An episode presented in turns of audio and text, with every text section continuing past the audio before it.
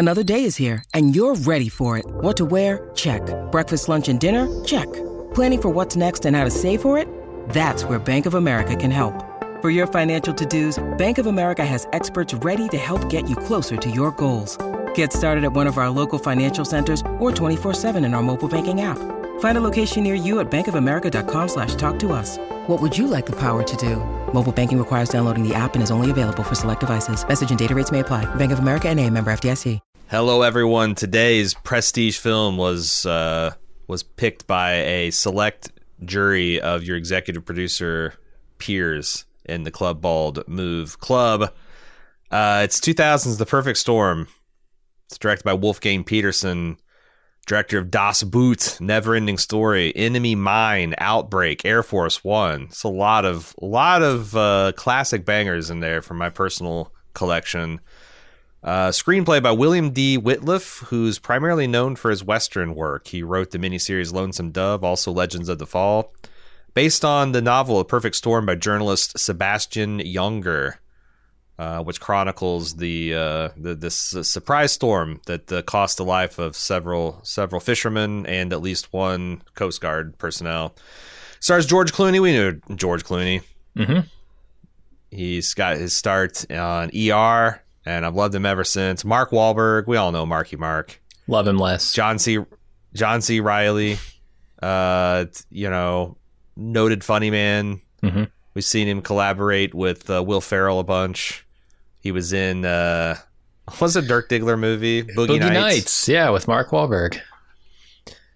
William Fichtner, who plays just a bunch of weird, shifty, tough guys.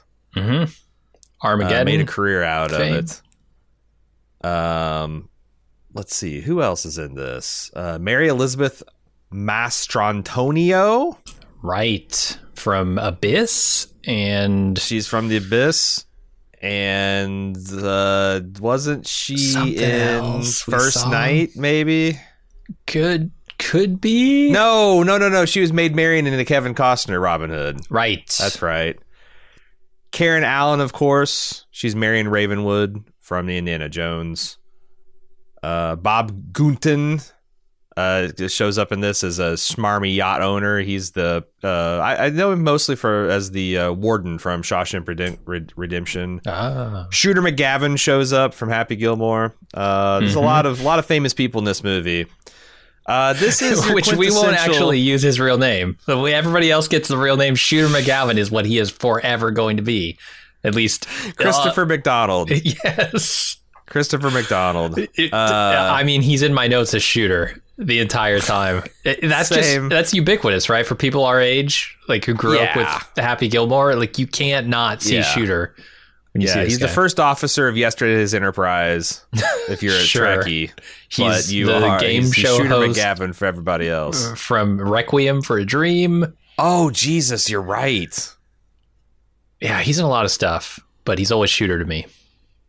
Uh, he plays a meteorologist, just admiring the perfect storm in this movie.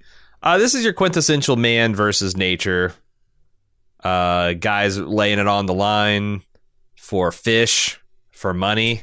hmm uh, it's it's a weird like I, I I I I thought a lot of weird thoughts about tradition and you know fisherman is a tradition that goes back hundreds thousands of years but like do you would you feel any kinship from a fisherman from from 200 years ago compared to like what Yeah. they're doing now uh, it's kind of wild. I, I, I really like this movie. Um, I saw this movie when it first came out in the theater. I was a big fan of George Clooney. Like ER was literally my first adult television show.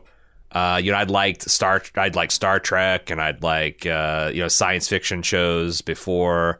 Um, but this is the first one. It's like you know was just just just a just a drama, just a regular old drama with some good acting, some good writing, and I thought George Clooney was amazing, and I kind of followed his his career from the beginning. Uh, you know, it's no secret that I like stuff about salty dogs Yep. out on the rolling main. Um, I th- this this movie checks a lot. Even though I I I'm aware of its schmaltz, I'm aware of uh, its naked attempts to manipulate my emotions. Um, there's some hackneyed stuff in here, but I think also the special effects really hold up. And this is a terrifying film of what it's like to be in the clutches of a treacherous sea.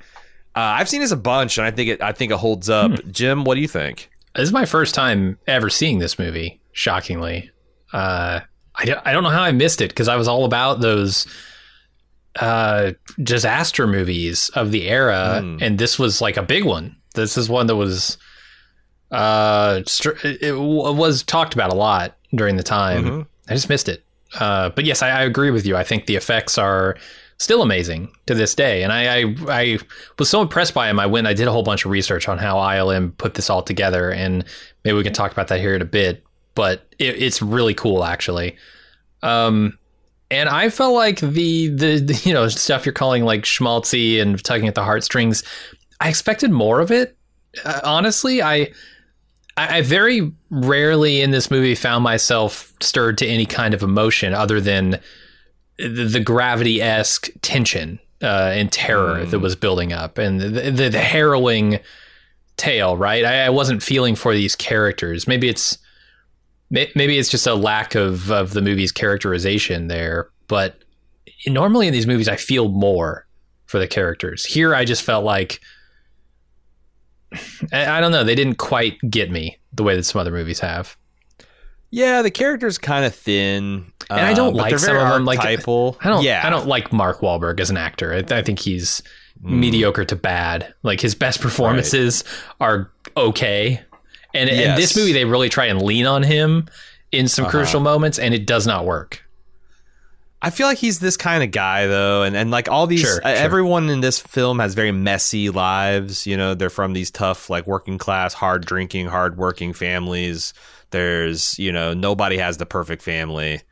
Uh, the perfect perfect girlfriend is the one that's going to punch your ass out. Uh, you're going to get blackout drunk all the time. It's like there's this, yeah, it's it's hard to get in, but like I, I still think like there's a couple things that really get me in this movie you know, like John C. Reilly, uh, very thinly written, you know, father who's, you know, lost his wife in a divorce and he's trying to do right by his son, but he's also a fisherman and That we- worked the seen best for Dangerous me. Catch. That one I yeah, and there's a moment at the end of the film where it's like I got some genuine emotion where it's like it's just matter of fact of the, Yes. the assessment of what's going on. Um, and John C. Reilly I think is also pretty incredible when he wants to be. Uh huh. Um, I agree, and I'll say the best thing this movie does is make me feel like I am, I'm in that world. I, I think like I've seen so much Deadliest Catch that this Uh-huh. struck me as extremely genuine because all that's like yes. documentary stuff, right? Like, it, sure, you can fake like how much Mm-hmm. It's fish they a bit, catch sure. or like Yeah, yeah, the yeah. drama between crew members, but I felt like these people were very real versions The characters themselves, uh, yeah. of the real people that I've seen in Deadliest Catch. So that they nailed. Yeah, I think this all predates Deadliest Catch. Uh-huh. It's not like it was like riding a wave or anything. If anything, it may be the, the exact opposite. But Yeah. yeah, I, I think uh, these did feel, um, even though you don't get to know them very well, they just feel like archetypal enough, and and, and you, like, yeah, I could say it better myself. The the whole Deadliest Catch, I kept on thinking about. Yep. Uh, and there's some things where it's like a little wild, like the shark. I, I don't. Are, are sharks on the decks of fishing bo- boats that big a problem? I kept on thinking like they're just they can't be that big of a problem, right? Like once once a shark gets Sure. on on land, like you know, it's it's it's kind of like getting a human out in a, s- into space. Like there there's not Mhm. much fight gonna be gonna be put up here, right? Totally. But I don't know. Maybe if the deck's that awash, uh, the the sharks do get out of hand. Um, Yeah, and it works out, but yeah, I, I do think some of this is is.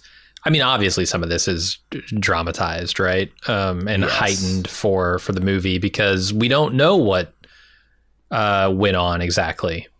So they have to make a lot of stuff up.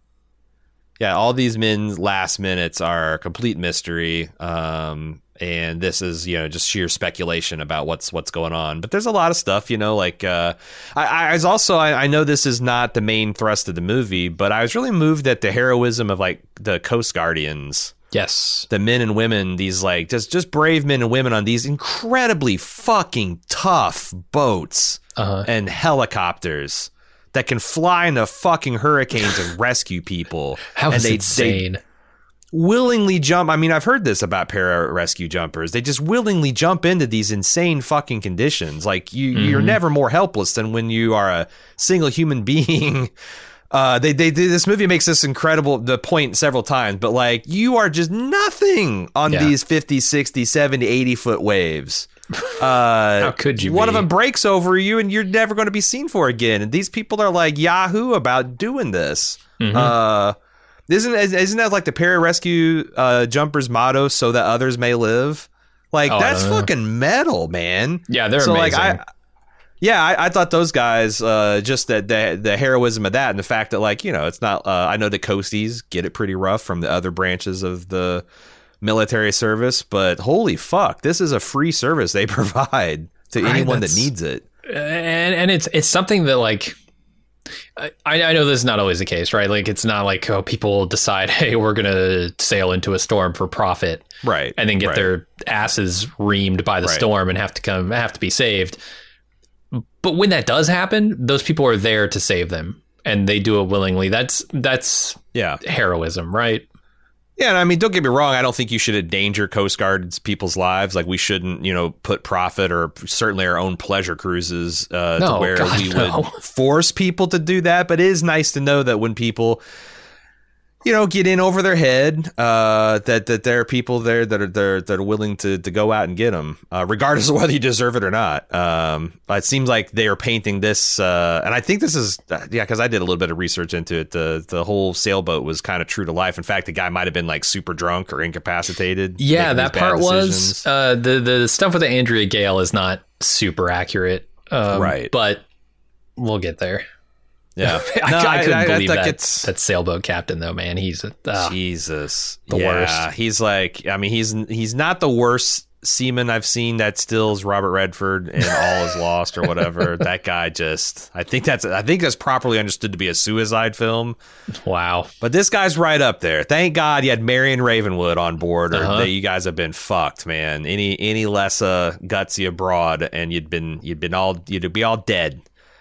Uh, yeah, I, I this um this film really held my attention. I Yeah. think it's great. Uh, I should. Uh, is there any? I mean, if I want to be critical of it, again, aside from the thin characters, I think the music is pretty paint by numbers. And and James Horner, like oh, is it James Horner? yeah, Okay.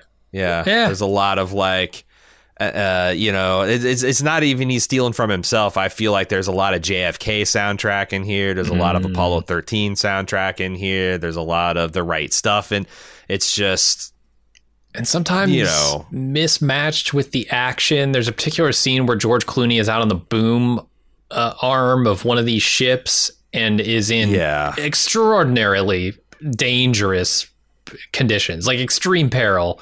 And Mm. they're kind of lighthearted about it. Like this is a fun day out for Mm-hmm. it's a, him. it's a hijinks. Type yeah, of thing. which Yeah. did not work for me. But most of the time, I thought the music was fine, maybe It's a little fine. forgettable It's fine. sometimes. Uh, but yeah, like I the the the water effects are just astounding. If you look, there's a couple shots where if you look at the water and not the stuff that the camera is focused on, you can kind of see where it's sloshing against the hull of the boat. It doesn't quite kind of match up because this this movie is mm. 22 years old. The CGI wasn't there, but they also just had a tremendous amount of real water that they Yeah. subjected these poor men to, Yeah, like just yeah. water cannons and dump buckets and, and Oh, that stuff. Like miserable shoot. When they're in a pilot house and they're trying, you know, if those windows are smashed down and the crew's down to the bottom and there's water going down the gap, like it looks incredibly real. Mm-hmm. Like as real as I think my benchmark for realistic, you know, peril on the high seas. You probably know what I'm going to say? Uh, Master and Commander, I assume. Goddamn straight. There's like three just all time harrowing uh, storm crossings in that fucking movie. Uh, and they're they're they're they're the best. They're the, the but this is right up there. And again, you know, came five six years before, maybe seven years before.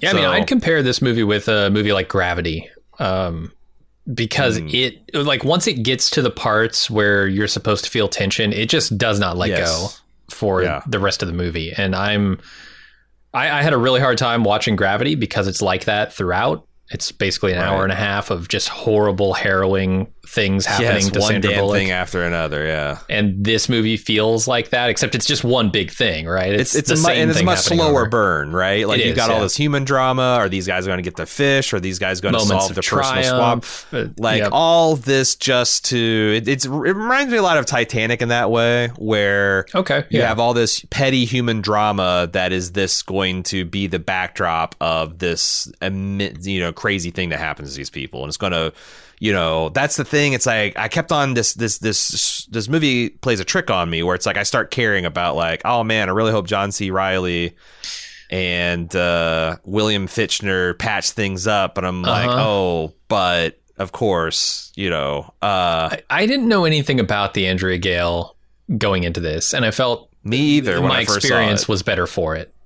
Yes. I, I was going to say, I don't want to get too much into who lives, who dies, all that kind of stuff, because I Yeah. think, uh, you know, I wouldn't want to deny that pleasure to people as they're watching this movie for some. I'm struggling to think of things I can talk about that are not out and out spoilers, though. Um, Uh, we talk about the Rotten Tomatoes score. It's got a 46% from critics, which I feel is about right. It might be a little low. I don't feel like this movie is rotten, but, you know, if 54% of the people who saw it didn't like it, sure. we'll be right back with more Bald Move after this brief pause. When you need mealtime inspiration, it's worth shopping Kroger, where you'll find over 30,000 mouthwatering choices that excite your inner foodie. And no matter what tasty choice you make, you'll enjoy our everyday low prices, plus extra ways to save, like digital coupons worth over $600 each week. You can also save up to $1 off per gallon at the pump with fuel points. More savings and more inspiring flavors make shopping Kroger worth it every time. Kroger, fresh for everyone. Fuel restrictions apply. And now, back with more Bald Move. Yeah, I think it's felt like, like, I it said, wasn't I, I- great. the schmaltz is undeniable. I also think that the movie is, you know, some of the attempts of humor amongst the rough spun working class folk, uh, especially as portray- portrayed in year 2000, especially as this action happens in 1992. You know, some of that stuff is is pretty broad. Uh, you know, uh, some of the behavior in bars and whatnot is not something to be modeled. Uh, and I, I don't know. Maybe people just have a hard time Yeah, connecting Come on. with people that are this pride, you know, like combination of like pride, lack of other opportunities, ambition, um, and like a true sense of heritage. Sure. Yeah, you like got what you it means to be some, a Gloucesterman or whatever. Like, yeah, I forget that. The Gloucester man, Gla- Oh, Glo- Gloucesterman. Gloucesterman. Yeah, you- Yeah, yeah. like this is in your fucking DNA, and it's Mm-hmm. like you know, like I was saying in the, the the intro, it's like it's not even just going back to your grandpappy. Like you might have been f- the fishers for hundreds of years, and you know, Mhm. just the mariner tradition goes back. Like that was one of the things I thought was interesting. The way this movie opens, and it just sells effortlessly. Like what a way of life this is. Like entire industries are supporting this one thing. Uh, you've got uh, all the churches, you know, have memorials to sailors that have been lost. Like all the town has like the yeah, City Hall has a, a plaque up uh, for with all the names of all the people who've been lost at sea. Um, yeah, yeah, yeah. It's it's it, it's a way of life. It's not just a job for these people. exactly. a deeply ingrained one at that. Mm-hmm. That like um brings these communities together because everyone knows what it's like to have your dad or your husband uh, or your mom, your aunt out on this the boat and when a big storm's coming in or like everyone knows what it's like for when that happens and like boy the whole the f- catch isn't what we wanted it to be um Yeah, I there mean, were a lot other of thing. um, it- there are scenes in this where you know the the people who love the crew of this boat are back at home, kind of watching a storm develop, and they're worried about their Mm-hmm. Loved ones. And I got very much like uh, NASA vibes from that. Every, every time I've seen a NASA movie where there's a, a launch and you know something goes slightly wrong, or or even if it doesn't go wrong, people are just worried. Um, and they're sitting there Yeah. watching the developments. It's a small insular community that goes through unique things that only kind of they can Mhm. understand. Uh, I thought that was really cool. And then there's also a subtle. I it's not even the text or even subtext, but like an environmental thing because like Mm-hmm. all my life I've been told that we're overfishing the oceans and we're running out of fish. Like Billy Billy Joel's singing about it, um, you know, in the late ni- 80s and early 90s, and then you've got this making it like how far the fishermen have to go, almost to Europe to get to make their catch quotas and all this, and you keep on hearing about like you can't really fucking get cod, and the the tuna are so much smaller than they used to be, and you know these vast fleets that just kind of like sweep the Pacific clean. Uh, and that's the other frustration. It's like, why are these guys having to kill themselves? Because we have just overfished the shit out of places. You have to go further and further out every fucking year, and these guys and these boats aren't really designed for it. And mm-hmm. why? So we can eat not just fish, but like fancy swordfish. Uh, there's a Yeah, part where I- Diane Lane is raging about like why this is happening to the men that she cares about, and she's like, you know, railing at these guys as essentially financial backer, and she's like, this is just over some stupid goddamn fish. I'm like, yeah, yeah, it's fucking nuts. It's fucking nuts. This is happening. Yeah, no, I'm I'm I'm glad I had seen so much Deadliest Catch because it gave me a lot of perspective on this movie. Yeah, Uh, and I think without that, I wouldn't have understood all the stuff you're talking about, you know, and, and the idea of like fishing quotas and just just what that lifestyle is like and the pressures involved. Because boy, do they really go into that in Deadliest Catch. but at the end of the day, you're a goddamn sword boat, boat captain. Uh huh. Is there anything better? Or a crabber. I mean, that's that's the other thing I've thought. Like the movie is like you know it shows the appeal of like you know these um, any type of job, and I've I've worked jobs where you're out in the elements, and you know where it's like the the the environment impacts the quality of your day. Mhm. Like, oh god, it's rainy and foggy and cold. This day's gonna fucking suck. Or, oh my god, look how fucking beautiful it is, and it's so pleasant. There's a nice breeze, uh, and like how much more so that is, um, you know, like like on a boat. You know, like how much how how high the highs must be on a crisp spring day with the sun shining versus like these late fall where the hurricanes are blowing. Like just such a vast gulf and experience, and that's that's got to be kind of like a gambler's high, right? You're you're you know Sure, this quota sure. thing, and you're pushing your luck system and your oh, skill Oh, yeah. against something as unyielding as the ocean. My God, it's got to be super fucking addictive. Yeah, and they they kind of get to that a little bit in this movie. Um, they try it with the George Clooney speech that I don't think works. I, I it it didn't work on me anyway. Um, and they do it twice in the movie. Once on once for bit. setup and once for poignancy. Right. But I it, Yeah, yeah, yeah. it didn't work for me. Um, same with Mark Why Wahlberg's not? speech because it it was. Yeah, why not? Wait. When when did wait for first of all when did Mark E. Mark give a speech in this? His voiceover When he's treading water? Oh, Yeah. okay. His voiceover at the end a is speech God now. awful. Really? This is a soliloquy. Well, this is speech- Hamlet. He's what he's doing. he's trying, but it's not working. His utterance. Okay. All right, but okay, uh, yeah. Uh, George Clooney gives a nice little speech about being a goddamn sword boat captain. That didn't work on you. Why not? I don't know. Maybe it was too. Maybe it was too specific. I know that's kind of the point. He's like talking about how he's memorized, you know, the the the feel of going out to sea. You know, Yeah. um, and that's where he wants wants to be. That's his home. But I I don't know. Something about it was just not working for me. Yeah, I think it's there's something very romantic. You, you said a way of life, and I think anything that you do where your whole life is consumed by it. I think of like farmers. I think of these like fishermen. Uh, you know, people where like there is also there's this very clear break between what you do like you know when you're out on the ocean you're this and then when you're out on land you're this like there's like no greater separation of work Yeah. and life, right? Uh, which is a classic kind of Mariner thing. I I, I don't know, man. Like I said, I, I I I got the romanticism of it, even though this is such a far cry from when they went out in the wooden boats and they used their little nets and they fit. Yeah, like, that's this is crazy, man. I, I was, I, I did a little research into this, and I, I watched an episode of Sea Hunters. Um, that we'll talk about here in a bit. And they showed like the old timey way that you did its- this. It's got its sword swordfish hooks in you, man. This movie. It, it seems to have, yeah. I think it's I think it's because I like Deadliest Catch so much. I was super interested Hmm. in this, but uh, so so they used to instead of like having this forty mile long line that they hang other hooks off of over that over the course of that forty miles, they used to drop people in these tiny little boats over the course of forty miles or so, and just have them like hand fishing these 150 pound swordfish and loading them up into their tiny little boat with Yeah. with no propulsion, right? It's like a rowboat. Uh, Right. And they'd come back and pick them up once they fished.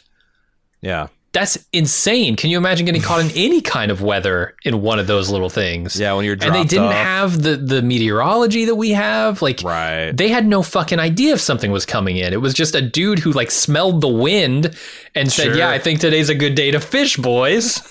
Yeah. But it was a lot easier because, like, I mean, I can't overstate how much the fisheries have collapsed off the coasts of True, North true. America. Like, you know, back a hundred, even a hundred years ago, you had these just vast schools of cod and tuna, and like it just seemed like it was a never-ending resource. And I we just come a long way since the fucking Hemingway's writing about the old man in the sea. This like personal Yeah. mano a mano battle with this fish that you got to haul in and drag to the market, and uh, it's it's just this mechanized. I don't know everything. It, it, everything gets ruined, right? It's like whaling. That probably was a dangerous thing at one point in the Moby Dick days. But then you got steamships and harpoons with explosive tips, and Mm-hmm. it all all goes to hell. Um, but yeah, like it's it's just such a mm, it's just such a it's just such a it's just such a unique way of life that I feel like is going to go away in our lifetime. Like I don't think yeah. that we will be like because I either the fish will completely collapse and go extinct, except Mm-hmm. for like farmed varieties or clone cultivated varieties, or we will find some way to find an equilibrium though it's no longer involving dropping 40 miles of baited hooks and just sweeping the ocean right Yeah, yeah, and maybe and the fact that you can crap out you can throw in 40 miles of line and crap out is kind of like that that shows you the scope of the problem right and the, the scale of the ocean too. Like, Yeah. you know, there there could be f- no fish in a hundred mile zone, and you throw your lines down there, your hooks down there, and you're going to catch nothing. You know, and you could go 300 miles over and have just uh, an ocean teeming with fish. So, yeah, it's it's crazy. Also, the other thing that I'm really, you know, th- this movie and and other things like it impress upon me is how physically hard on people this work is too. Um, a lot of these people die very young, especially especially captains. It, that's the surprising thing is like a lot of the captains die young because a they're sitting around most of the time, not doing a lot of the hard work uh, as they age. Right, they start in the the on deck with the crew, like pulling up fish, but then they graduate to the captain's uh, chair, and now they're just kind of sitting around most of the day. And these people have already done the hard work and busted up their bodies, and they also have the added stress and pressure of having to catch these fish and not and it all kind of being on them, right? They decide where to fish. If they don't catch the fish, they could lose their job. They they could ruin the lives of the men that they've they've employed. Like a lot of pressure in that job. Um, on Deadliest Catch, there there is a very high profile death of one of the the captains. Um, I, I saw that another captain died at like the age of fifty. I these people don't Damn. have particularly long or good lives, so they which sacrifice a deadliest catch guy died I want to say his name is Phil Harris. oh Uh, yeah because I, watched the first couple of seasons of that um Yeah, And I uh, just- yeah, he yeah, died in I like if- season two or three or something. did Uh, they really Yeah, and it was a big deal on the show, obviously. So I, I mean, they sacrifice a lot for for the fish, for the fucking fish, right? oh no To bring I that know. to our table, it's crazy. Yeah. Did you hear that? Uh, this is not a pro, uh, uh, connecting anything. Uh, did you hear that? Like, I guess they called off the crab hunt this year because like there's billions of crabs missing in the Bering Strait. Missing? Yeah, like those big, you know, like you, you've seen the undersea camera where it's like just like a carpet of crabs. They Uh-huh. gather there and mate. Like they're just gone. They're not there. Hmm. It's like a, it's like a huge mystery. Like, yeah, Did they migrate or did they die? I don't know. The, the Russians swept them up while we weren't looking, took them all. Sure, Russians are No, feasting I- on crabs right I don't now. know. I it's it's uh it's uh I I I, I, I there's so many things I see that seem to be alarming, and then some of them you look into, and it's like you know it's like uh, there's been a lot of stuff about oh look how low the Mississippi is, and it turns out like every fucking year at this point the Mississippi is pretty much this low. And had you know, it's and it's like should so should I freak out about? So I, I'm never quite sure, and then I can't. I don't have time to research everything. But And I don't you know, look maybe at maybe we will like, never have. "Ah, yeah, that's pretty Yeah. fucking low. Yeah, the Lake Right. Mead, Lake Mead is like an actual thing to freak out about, but Yeah. um, but I, it's like yeah, like okay, well, maybe it's like maybe there will be no snow crab forever and ever, Mm-hmm. like uh, uh, Chinese buffets, pack in your Friday and Saturday nights. I don't more. think I've ever eaten a snow crab, so I'm okay with that. But you get rid You've of never eaten a salmon, and? I'm I'm I'm gonna be pissed. Anyway, should we? I mean, I feel like we're we're just kind of talking about the movie in general. Should we get Mm-hmm. to the spoiler section? Yeah, let's do it. All right. If you haven't seen uh, the Perfect uh, Storm, I want to tell you, uh, it's about primarily about six guys that have recently crapped out on their fishing, and uh, their captain wants to try to get one more fishing expedition in before hurricane season closes everything up. So they hastily turn back around and go out there, go fur farther up uh, the Grand Banks up in uh, northern Alaska on the east coast. Um, they they go they go further and further to try to get the get, strike it rich. Meanwhile, in the North Atlantic, there is a confluence of three separate storms, including a dying hurricane, that are going to intersect right between these guys and their path home. Uh, it's called the perfect storm. It's the perfect storm, the perfect conditions, uh, kind of a surprise storm. Um, and uh, it's going to it's it's it's the broader story is about a couple in a sailboat that's in peril, several different like an oil tanker and a shipping vessel, and the Coast Guard people who are trying to save them.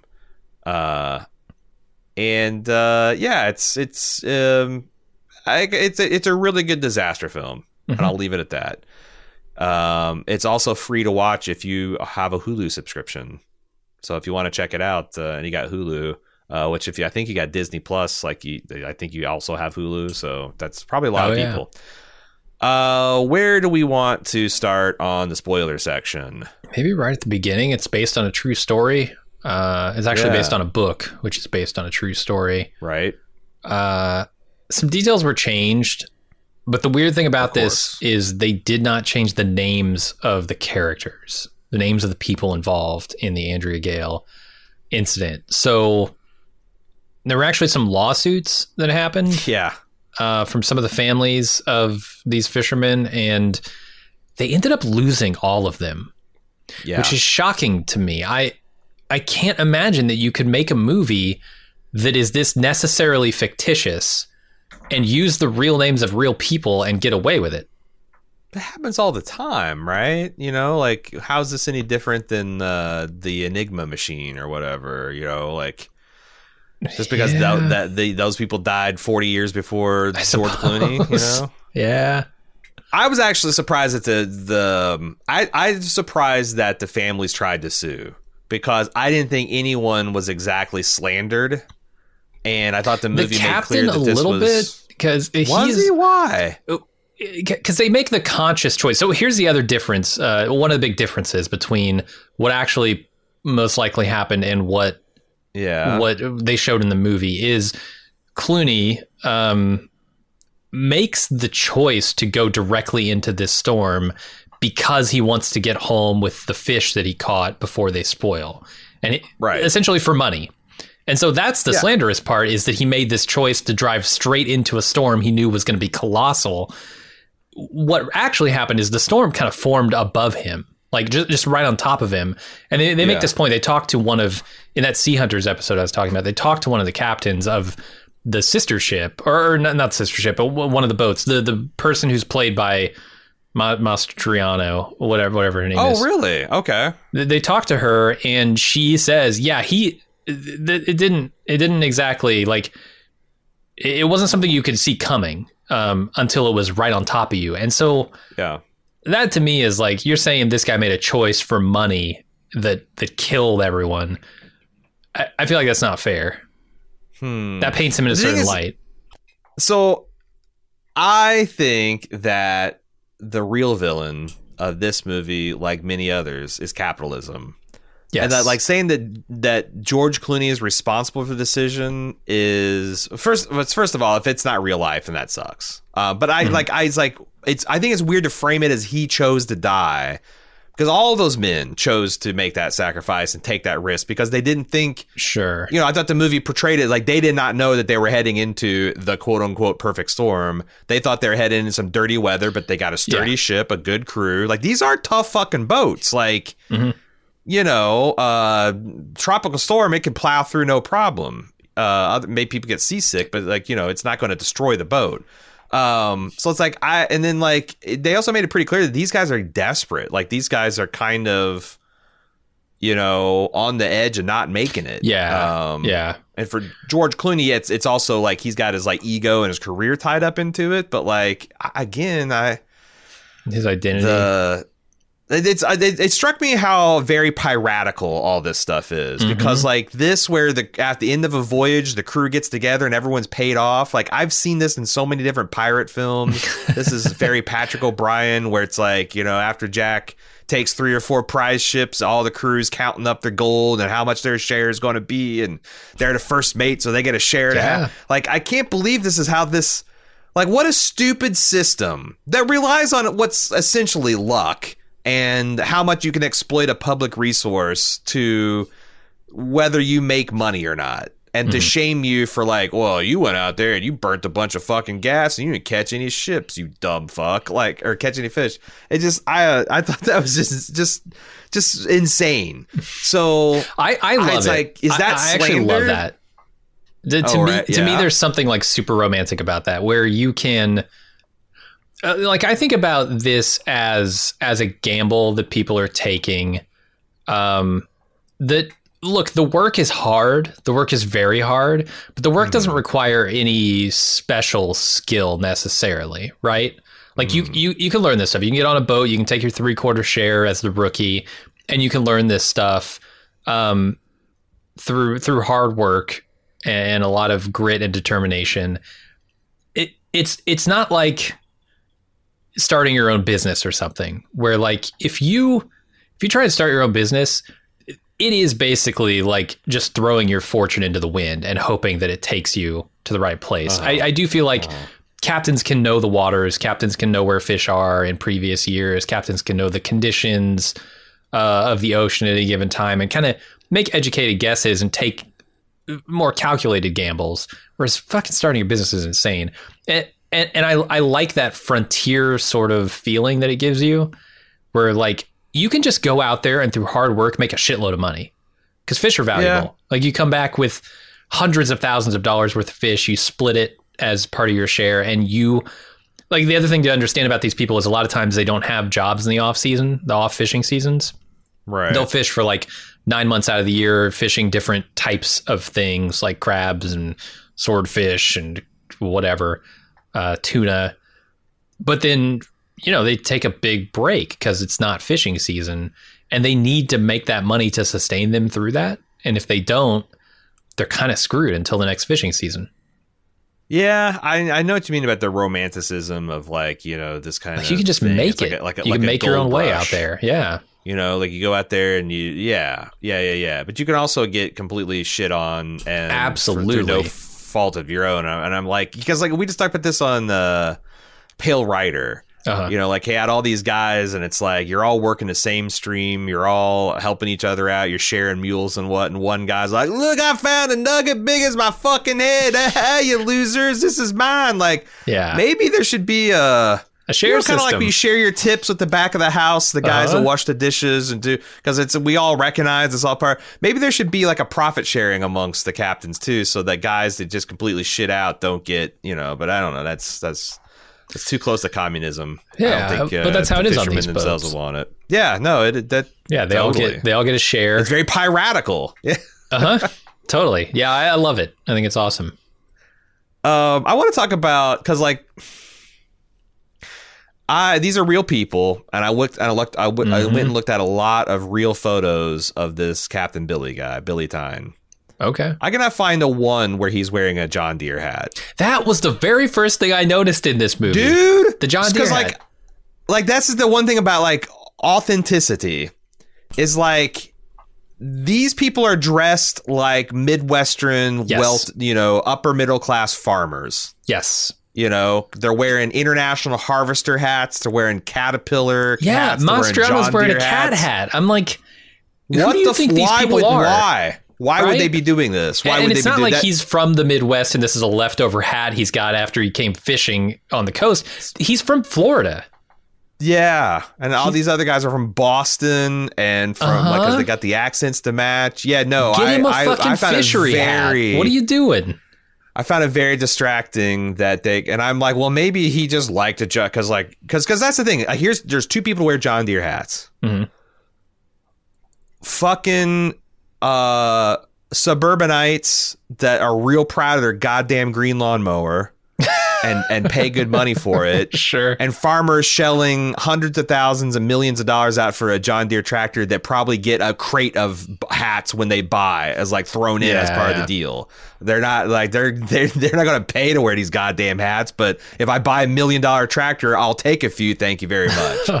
N- no, no shot. Do multiple multiple ships captains uh, out of this East Coast fishery wear ch- Yeah. wear farm implement hats? So just I- No, I was it- like, it's as out of place as if they were wearing Nike hats, right? Like, Yeah. just you would wear a fishery hat, or not not or- partic- like or, or like it just it, that's even like plausible that he wear night but something like like Yeezus like so, some kind of Sure, Kanye sure. label of Converse something whatever yeah, um yeah no I I thought that was just really funny it was. It's a weird note to start the movie on. Um it's also really because like the movie gets in this like whole rhythm where you're just with these you know uh these these Gloucester men and women and they're in the bar and they're fucking and they're fighting and they're drinking and all this. And then like it just the movie smash cuts to Shooter McGavin Mhm. you know getting his makeup done at like a studio. And it's like oh fuck right this movie I like every time I sit down and watch this movie I completely forget that it's anything other than George Clooney and Marky Mark I Yeah. forget that like oh god there's a whole sailboat plot and there's the whole uh, Coast Guard plot and which I think is extremely engrossing. Oh the the hurricane hunters where there's these guys in these like big converted cargo military vessels that are like driving through hurricanes with instruments like this this is all insane behavior That's but like all that's crazy. done in the movie too yeah Oh, is that what that captain is? The, the, the oh i was talking about the uh no no no. No he's just some dumb fuck that's going to bermuda. Uh i'm talking about the guys that are there's like a coast guard vessel or maybe it's a noaa vessel uh in the beginning like this big like again converted military cargo craft and it's just driving in the hurricane with instruments and that's what like i guess shooter is getting his data from. You didn't Oh, there's like I it's missed just that. one scene where it's like these it's like all this vast enterprise goes to study the ocean and like people are just you must be an adrenaline junkie of the highest order to do stuff like that Right.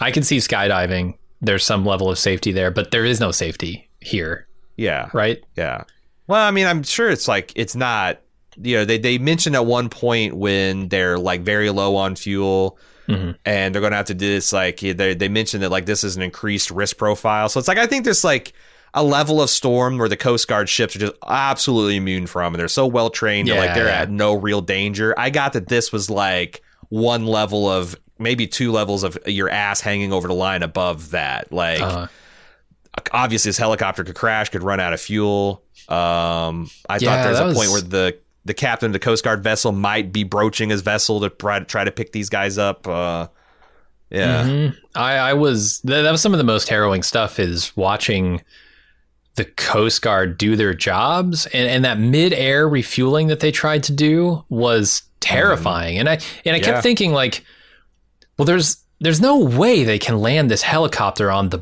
the Coast Guard ship. That's that's Right. not possible in this storm. And even if they uh-huh. did, it gets swept off the side immediately. right. So what are they going to do? And I guess the solution is you just jump out of your helicopter and let it crash.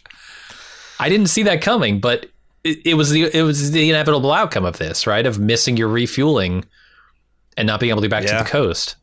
yeah, it's like I we can't get back to land. I cannot land on this little tiny boat, Mhm. and uh, uh, yeah, I guess like boat. I guess helicopters do land in these kind of conditions at sea on larger aircraft carriers and like destroyers and whatnot when they're doing anti submarine warfare. And it's like, yeah, they have to time like the boat's going up and down 40, 50 feet. Yeah. They have to kind of like time it to where the boat is up, and then they just like that that that fucking they, they describe it in a Tom Clancy book where the like the helicopter pilot essentially crashes as soon as the as soon as the boat gets at the top of its if it, if it's a wave, it just essentially crashes onto that thing and uh-huh. uses the, the the the rotor wash to pin the helicopter to the deck until they get it settled. It's it's fucking insane. Do, do they? Do they then like clamp it down? How do they, how do they secure yeah, the helicopter then, to they, the they, Yeah, yeah, yeah. Once once it's okay. on there, then they would yeah probably steal cables and stuff, just um, gotcha. winch it to the deck. But wild, pretty pretty harrowing shit. Um, yeah. Did you notice what was playing on the back of the TV in the background of some of these shots? Rider, and I would not have what recognized it a week ago. Yeah, I know. I'd be like, well, that's one of those Clint Eastwood films, but it's it's immediately recognizable as the Pale Rider. Uh-huh. I thought it was pretty funny. Uh, there's also there's also oh, go ahead. I, I was gonna say, I, I going to the beginning of this movie. Um, you know, we're, we're, we're just getting set up, right? And there's a lot of loving shots of the fishing industry at the beginning. And we go to City Hall, right. and you've got this list of names, I, I think I don't know what they're trying to do here because they don't actually tell you what this list of names is in this shot. They they actually never tell you what the list of names is. They let you infer it, but it's not really possible to infer at the beginning. Are they trying to preserve some surprise for what happens to the Andrea Gail by just showing you a list of names of okay, maybe these are fishermen who, you know, have have done an especially good job. Brought in the biggest haul for that year, right? Who knows? But it I becomes apparent it's, enough, it's lost fishermen. enough old fishing towns that I just have seen these and I knew what it was. It's like if you had opened on in a Vietnam movie, huh. opened that like an old guy leaning against the the wall of all the names. Like they wouldn't have to explain what that is. Like, but but I guess hmm. I just knew that that all the towns. You know, I've seen them on Beaver Island. I've seen them when I go out to uh, to various Middle East, Middle Eastern, uh, various uh, New England towns, fishing towns I've been through. Like, yeah, I, I guess I just kind of, I, I, is is that enough of a thing that they don't have to establish it? It's like it wasn't because I, I, got it's like the, and I think I got this when I was watching this contemporaneously because I, I, was like you, I didn't know the story, I didn't know the details, and gotcha. I assumed we're in the spoiler section now. Mm-hmm. I assumed that like George Clooney and Marky Mark were going to win. They were going to get so. by the skin of their teeth. Like, yeah. you know, um, and I, this was one of those movies where it's like, uh, when I saw Braveheart for the first time, I think Braveheart's the first movie where the good guys didn't win. And I'm mm-hmm. like, you got kind of like got that sick feeling in the pit of your stomach going out of the movie theater. but I, I I think it's supposed to make you think of like how dangerous, you know, it's like it's it's yeah. it's fishing. It's a way of these people's life. It's baked in their DNA, and it's also incredibly inherently dangerous. And mm-hmm. there's some years where dozens and dozens of people, probably a big, you know, uh, wreck of the what is it uh, edmund fitzgerald or whatever? Like one of those things goes down and takes out 20 30 people. And then some years it's got hardly any. But there's almost never a year that no one dies. Right i thought that right. was interesting too. Yeah sometimes it's hundreds. I mean back in the day oh yeah. It's it's crazy how many people would die doing this stuff. Like a passenger ship goes down and you know and you go well, even, all the different wars and and they they do some interesting stuff to show you just how dangerous this job is, even without crazy weather, right? Like that hook that goes through John C. Reilly's hand, it pulls him off the back of the boat yeah. and underwater is.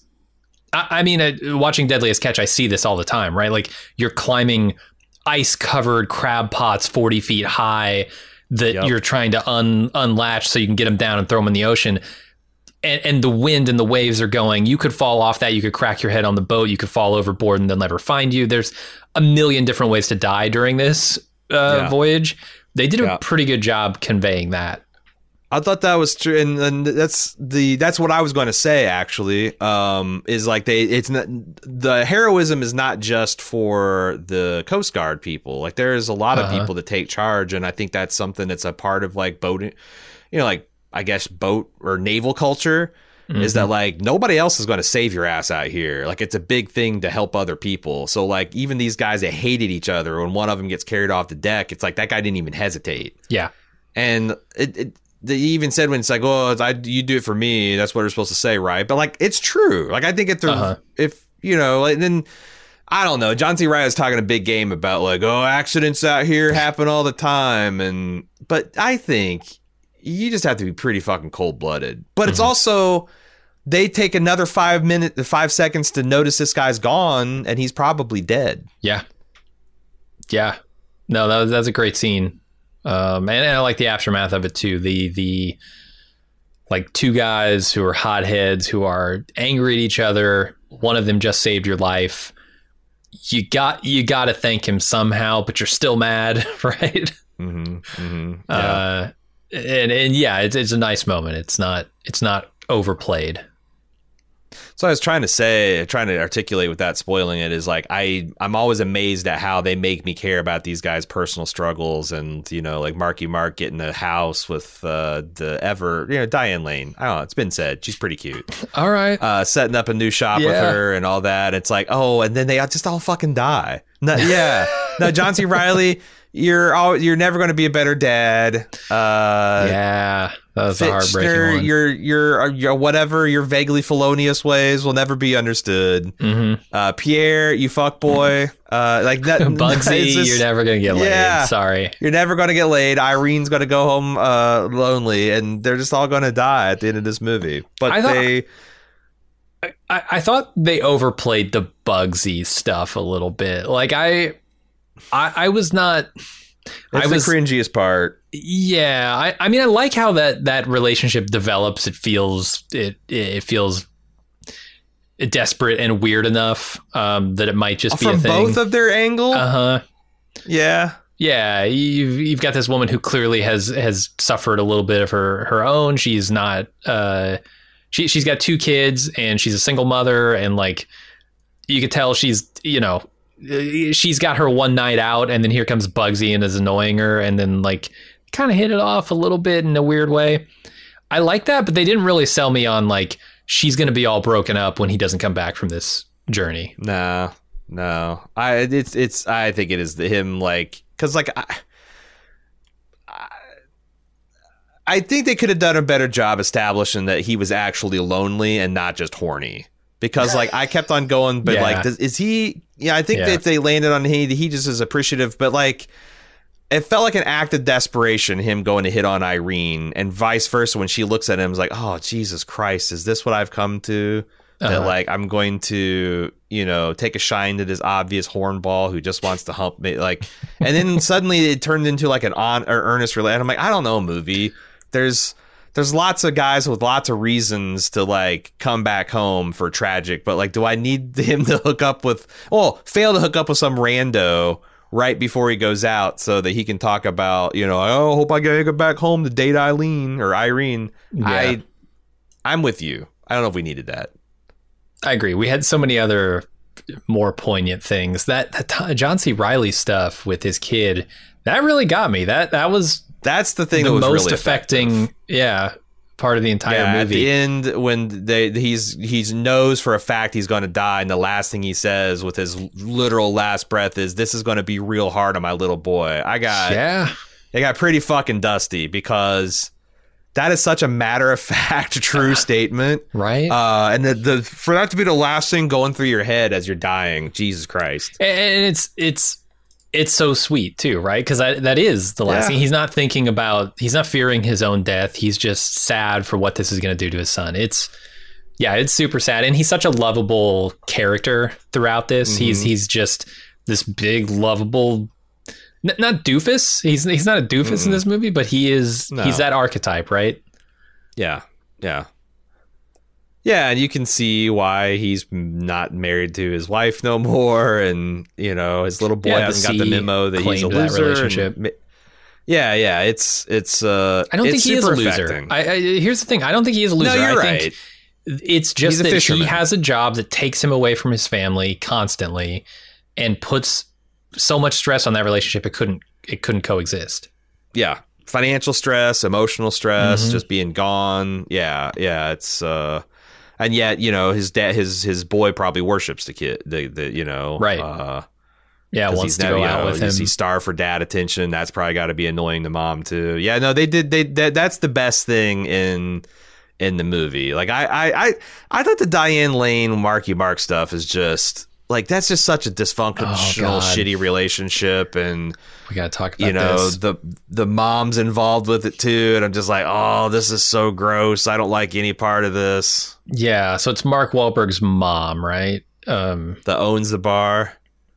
oh, does she own the bar? Okay. Does she own the bar? Because they're aren't they living They're in the living- basement of it? Yeah, they're living somewhere in that bar, and th- that's the crazy thing to me. So, so they they portray Marky Mark as kind of a stand up guy in this movie, right? He's like got this new relationship that he's all hot about.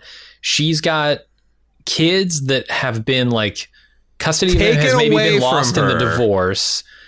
It- A that- woman in not quite gone through. 1991 has has a state of party has looked right. in there and like, you know what? Uh, we're taking these kids. That's So she must be a real train wreck. I, I don't know, but well, I mean, there's there's definitely dudes that you know maybe she had a, a lawyer boyfriend that abused the legal system, but like, yeah, yeah. It, I, did I, did- there's, there's, there, that's messy. That's messy. Sure, but I get the impression like this relationship is not it is pretty new um based on you know how hot and heavy it is and Marky Mark is out there trying to earn money to pay for her divorce lawyer so she can get her kids back. Well, And so he can get married to her too, because And so they can get married. She's still married to the other guy. Yeah. And then she goes behind his back and buys a fucking house. While this man is Mm-hmm. out on the sea trying to scrounge together enough pocket change to pay for her divorce lawyer. right. You're right. A, In Florida? How, how did that Yeah, happen? yeah, yeah. How does she have enough money to go buy a house? And B, Yeah. why would she do this to that man? He's working as hard as he can, risking his life to get her kids back, and she's out there just spending all the money to try and set up a life It- without their kids. I don't know. I don't know. Is she Dude, just that's- like that's the forget thing, the 'cause I- divorce lawyer? Yeah. Yeah. Like, let's just start fresh. I'm like, don't you have kids? Right? Wait, I.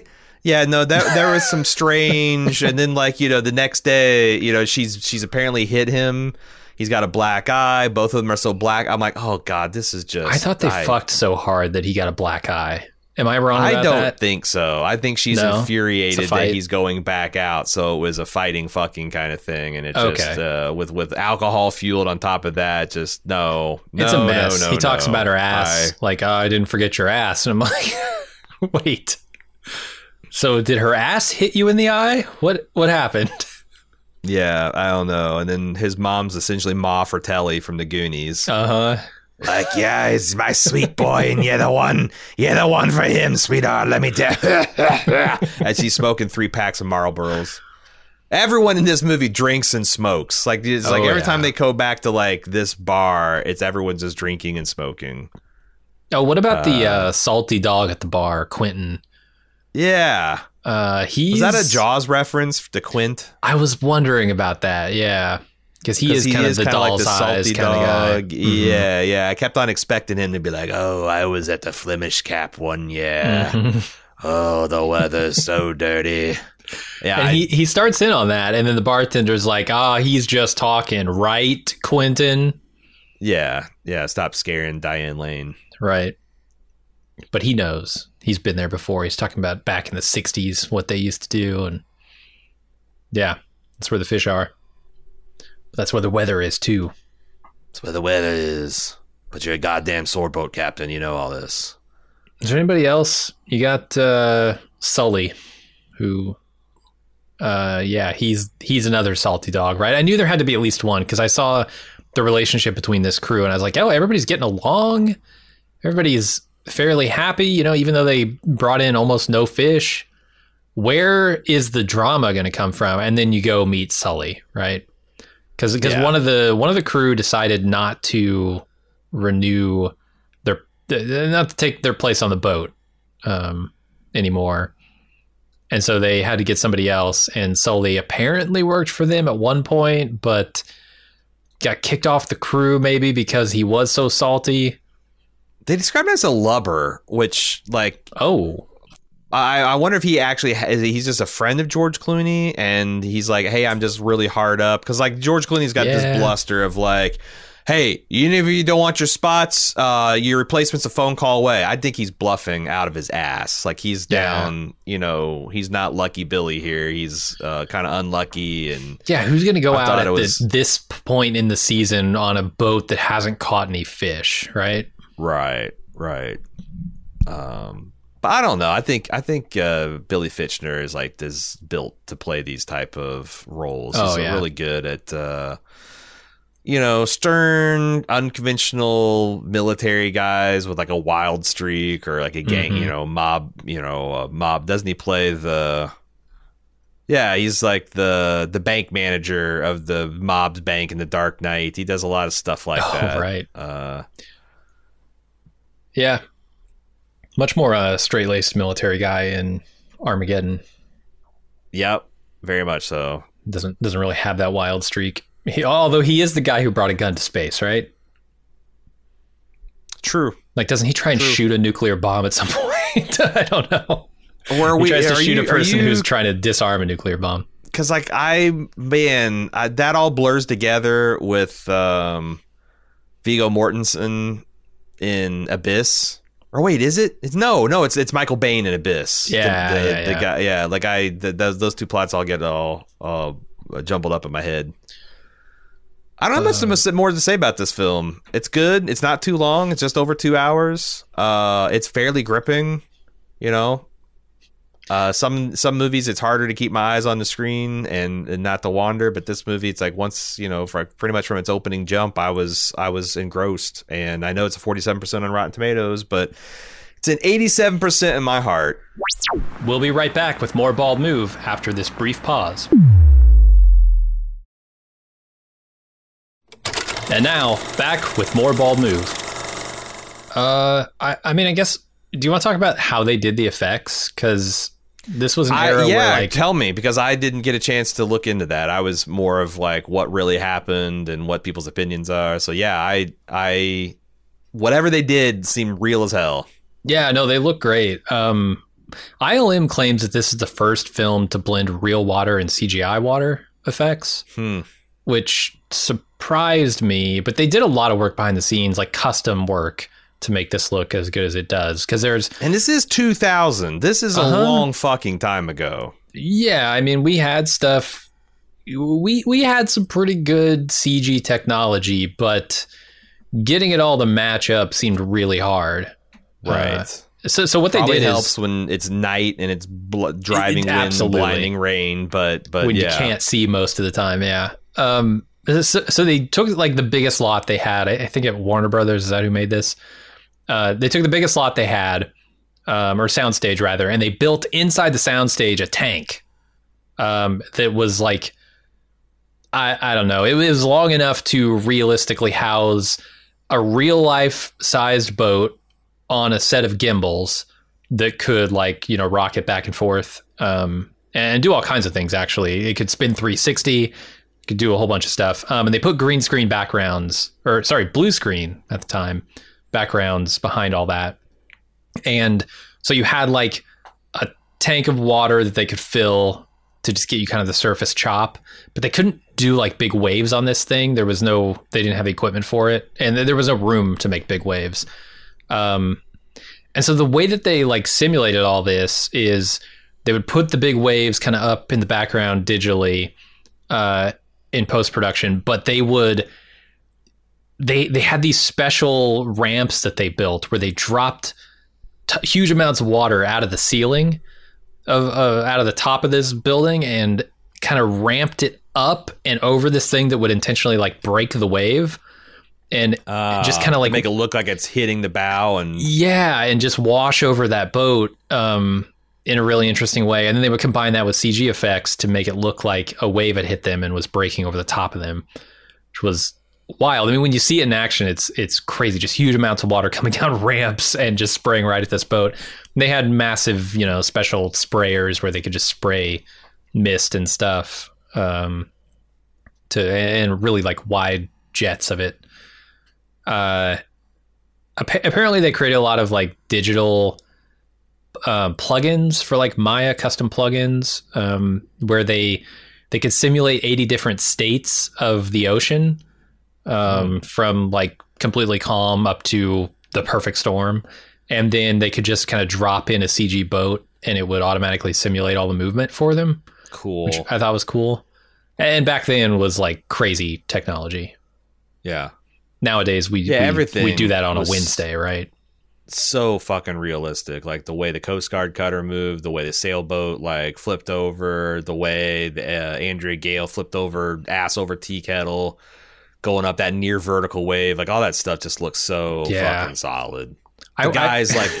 Like I, I thought the really impressive part is like when the helicopter disappeared, and you think it crashed Oh, yeah. or something, but it's actually just in a trough of the next wave over because Uh-huh. these are like six story office buildings rolling through.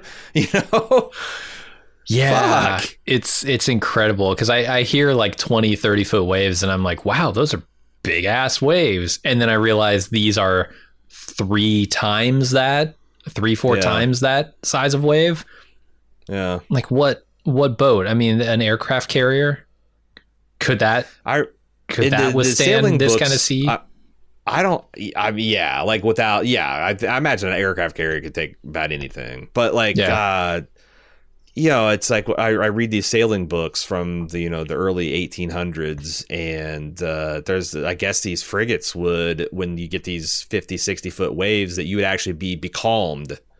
You would slide down one wave, get into the trough of the other, and the wind is just blowing over your sails. You're just kind of sitting there until the uh, wave picks you back up so your sails can catch it. It's just it's just terrifying because you know you lose your steering, you go sideways to the wave, and you're dead. You're dead.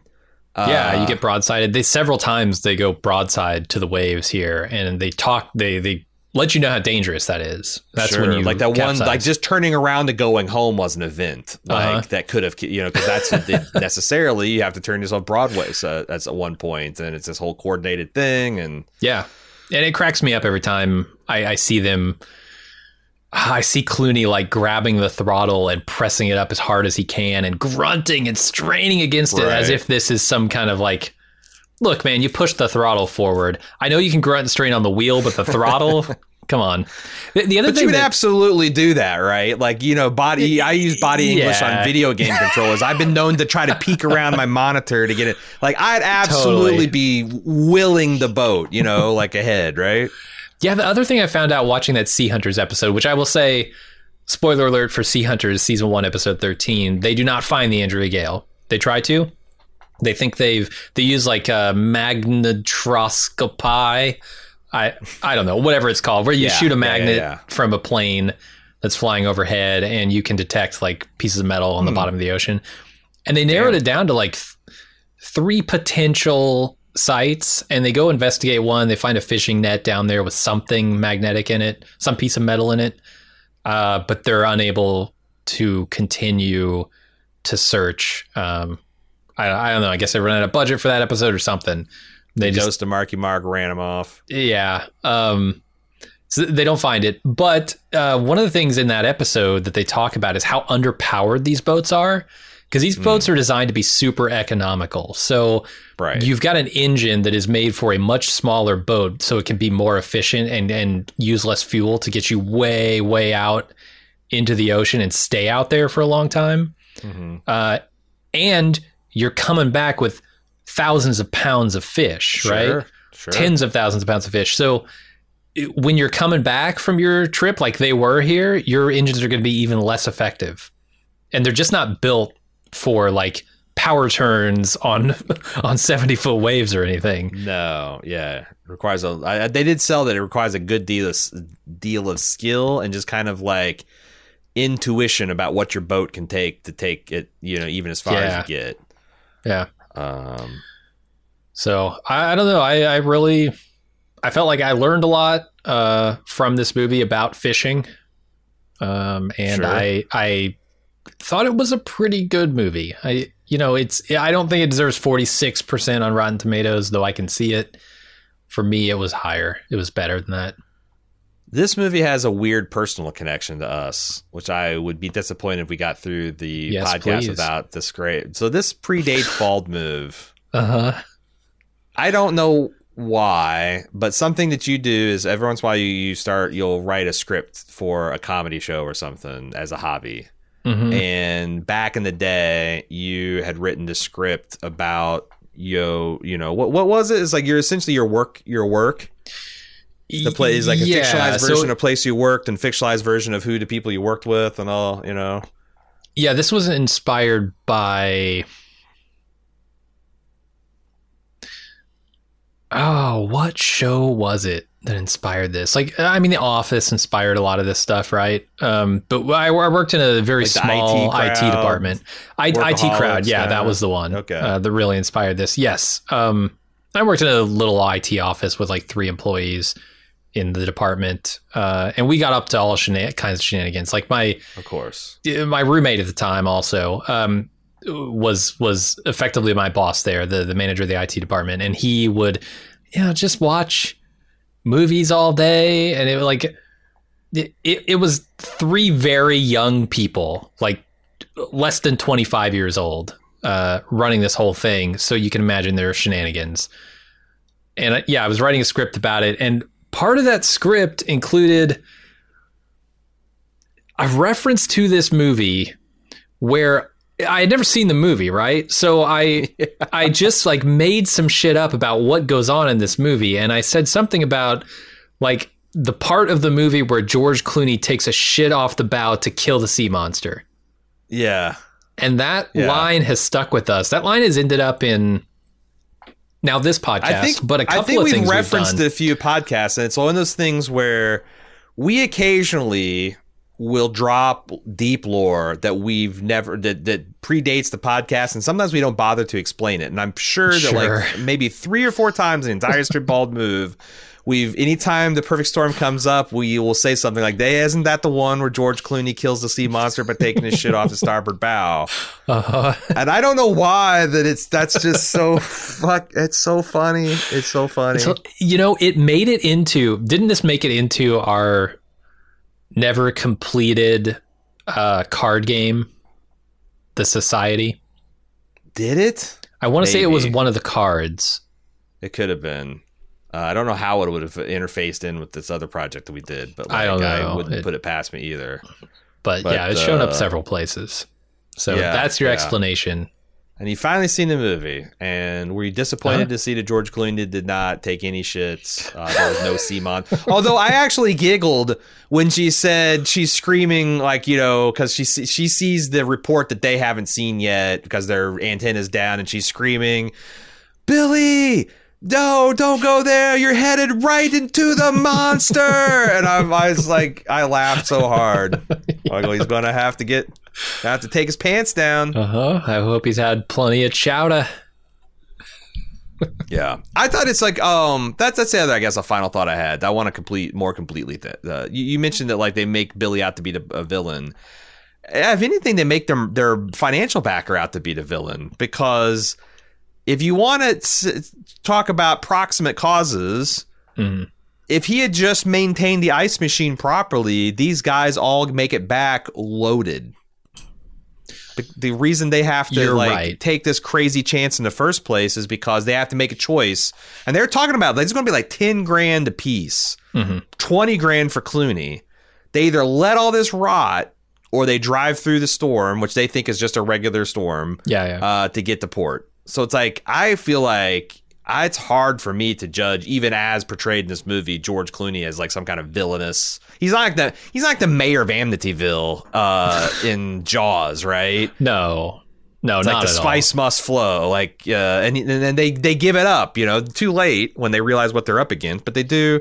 You know, they're they're not so crazy that they're, they're going to really risk their lives. They're taking the calculated risk versus an unmanaged one, I guess. Yeah, and the redeeming thing here is that he also asks his crew what they want to do, and Yeah, I, I think he puts his thumb on that scale a little bit. But a little bit. th- they could say no, we don't. We don't want to go home right now. We don't want to risk our Mhm. lives to get home with this money, but they don't. They say the opposite. So, yeah, he's he's not a huge villain. I, I just feel like when you're talking about real life people and trying to put motives into them um, in a fictional setting, I, yeah, it's tough because because we don't know. Like we we have like a radio communication from them at their at their last known location, like somewhere near Sable Island, but Mm-hmm.